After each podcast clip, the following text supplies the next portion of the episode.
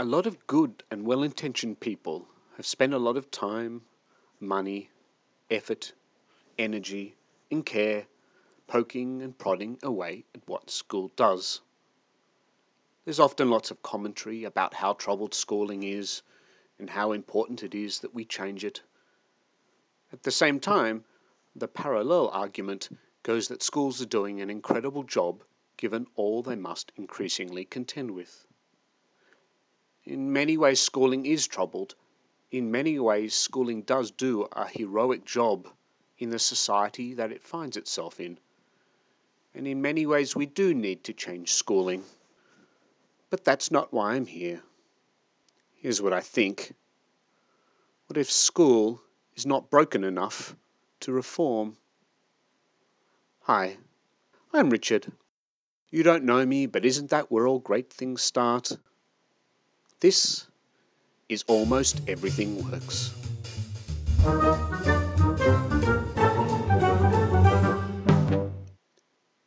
As a species, humans have achieved astounding things, both beneficial and sometimes less so. But something about the way we do schooling continues to gnaw at many of us. Schooling and education are issues that cause societal angst. They fill opinion pages and dominate political discourse. It's endlessly researched, discussed at universities, workplaces, and conferences. Everyone has differing views on how it should be done. For the most part, modern schooling has not significantly changed from its industrial era origins. Largely, the teacher stands at the front of the room and does most of the talking to a group of similarly aged children. Some learning takes place, and at the end there's a test. Alongside this, change in the world is happening faster than at any earlier time. Globalization is altering relations. The internet has revolutionized communication. And even something as simple as the way we shop continues to radically change. And yet schooling has largely remained the same. The structures, the teachers, the students, the testing, and the way they all fit into the one puzzle. None of these things are bad in and of themselves. There's a place for most things, but the way we approach school and the changing of it is often fraught. Let's explore some of the reasonings behind the reasons.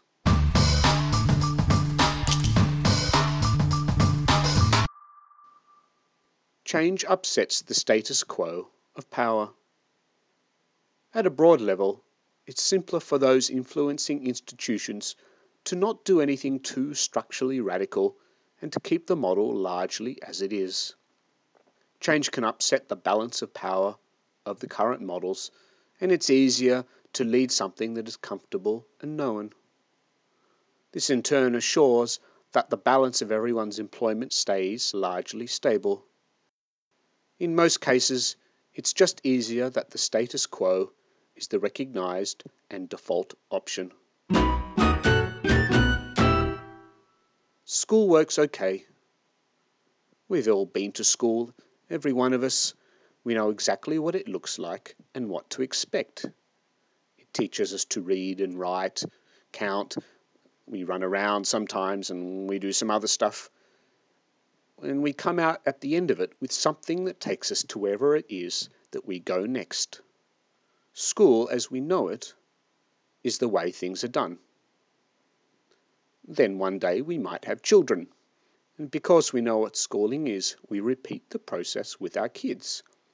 That's okay to do. Raising kids is a tough gig. Society has to have some sort of guidance for us. We did school.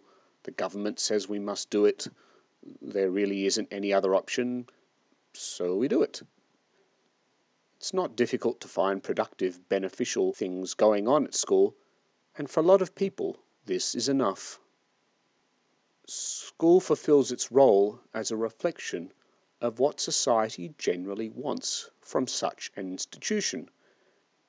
Even though many are supportive of the concept of change, perhaps it is the work and effort involved in undertaking school change that outweighs the perceived benefits of said change. Maybe the fact that school works enough is enough.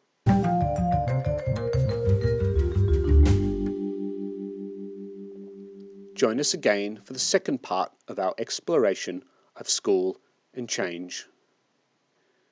I like questions, but even more, I love questions that follow answers. So, what works better? Classroom management or positive peer influences? This is Almost Everything Works.